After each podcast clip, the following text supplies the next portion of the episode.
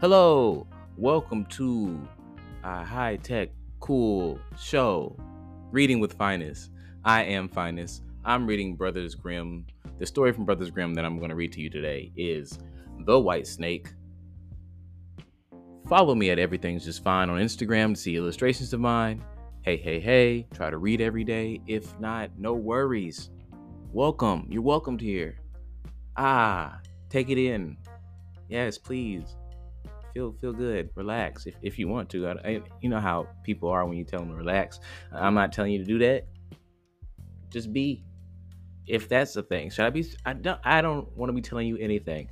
Um, but you're here, and if you don't read every day, by golly, golly, I'm reading for you. Um, how am I feeling today? I've lost track of how many days that I have been doing this in a row, so that's awesome.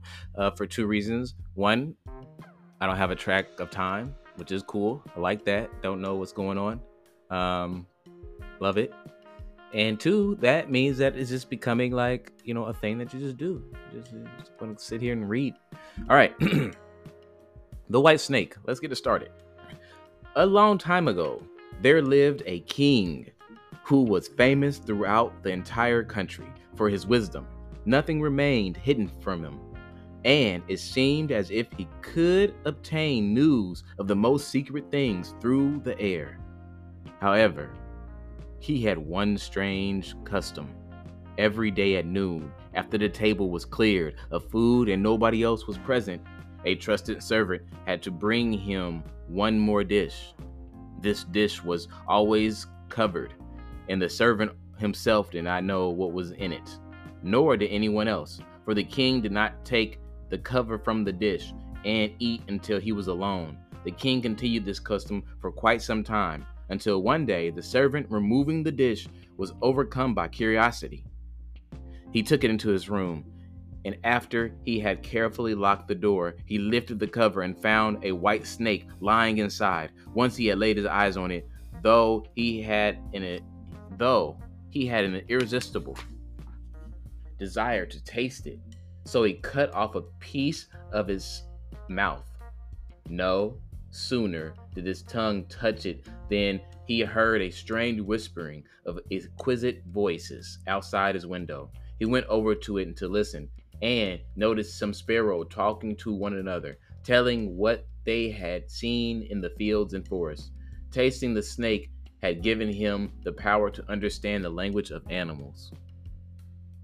Now, it so happened that on this very day, the queen lost her most beautiful ring, and the trusted servant was suspected of committing the, thief, the theft because he had access to everything.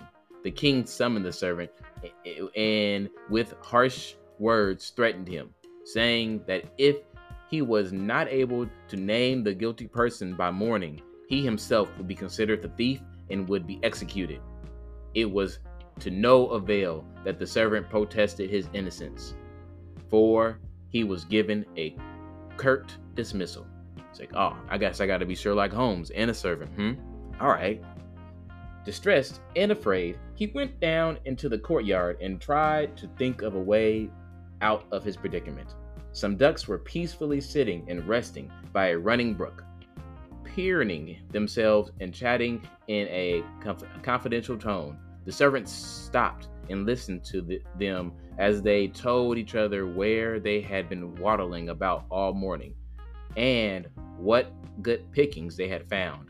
But one of the ducks was irritable and said, There, there is something heavy in my stomach. I was eating too fast and swallowed the ring that was laying under the king's window. Right away, the servant grabbed the duck by its neck, carried it into the kitchen, and, and, and said to the cook, This one's well fed. It's time for you to kill it. All right, said the cook, weighing it in his hands. It certainly hasn't been shy about stuffing itself. Besides, it's been waiting long enough for its roasting. So he cut off the duck's neck, and when it was being cleaned, the queen's ring was found in its stomach. Now the servant could easily prove his innocence, and the king and since the king wanted to make amends for having wronged his servant, he granted him a favor and promised him whatever royal post of honor he desired. The servant declined all of this. His only request was for a horse and some travel money, for he had a desire to travel about for a while and see the world. When his wish had been granted, he set out on his way. One day, as he was passing a pond, pond, he noticed three fish trapped in the reeds and gasping for water. Though it is said that fish cannot talk, he heard them crying in distress and wailing that they had to die so miserably. Since he felt sorry for them, he got down from his horse and put the three trapped fish back into the water. They wriggled for joy, stuck their heads out of the water, and cried out to him, We'll remember you for saving our lives, and one day we'll repay you. He rode on, and while a while later, it seemed to him that he heard a voice. In the sand at his feet, he listened and heard an, an ant king complaining. If only people with their clumsy beasts would keep away from us. That stupid horse is mercilessly trum- trampling my people to death with his heavy hooves. The servant turned his horse onto a side path, and the ant king cried out to him, We'll remember this, and one day we'll repay you. The servant's path led into a forest, where there he saw a father and mother raven standing near their nest and pushing their young ones out of the nest. Get out, you good for nothing freeloaders, they were exclaiming. We can't feed and we can't find enough food to feed you anymore. And now you're big enough to feed yourself. You're big enough. The poor young bird lay on the ground, flopped their wings, and began crying. Helpless children. How are we supposed to feed ourselves if we can't fly? All we can do is stay here and starve. Then the kind young man dismounted, killed his horse, kind, all right, with his sword, and left it for the young ravens to feed on. They hopped over to the horse, ate their fill, and cried out, We'll remember this, and one day we'll repay you. Now the servant had to use his own legs. After he had walked how nice is a person, first of all, riding the horse, all right? And then going, thanks, horse, stab. Now that the servant had his own legs, after he had walked a long way, he reached a big city where there was a great deal of noise and a large crowd in the streets. A man on a horseback rode by and announced that the king's daughter was looking for a husband. But whoever declared himself a suitor would have to perform a difficult task and if he did not complete it successfully, he would forfeit his life. Many men had already tried and had risked their lives in vain. When the young man saw the princess, he was so dazzled by her great beauty that he forgot all about the danger and went before the king and declared himself a suitor. He was promptly led to the sea, and a gold ring was thrown into it before his eyes. The king told him that he was to fetch the ring from the depths of the sea, and he added, If you come up without it, you'll be continually pushed down until you drown or perish by the waves. Um, everyone felt sorry for the handsome young man and left him alone by the sea. He was standing on shore thinking about what to do when he suddenly saw three fish swimming towards him. They were none other than the three fish whose lives he had saved.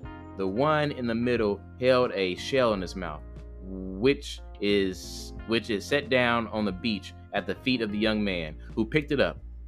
When he opened the shell, he found the gold ring, and bursting with joy, he brought it to the king, expecting that he would receive the promised reward. But the proud king's daughter discovered that he was he was not her equal in birth she scorned him and demanded that he first perform another task. She went down into the garden and she herself scattered 10 sacks full of millet in the grass. He must pick them all up before sunrise tomorrow, she said, and not a single grain may be missing. The young man sat down in the garden and tried to think of a way to accomplish the task, but nothing occurred to him. Use your hands, bro.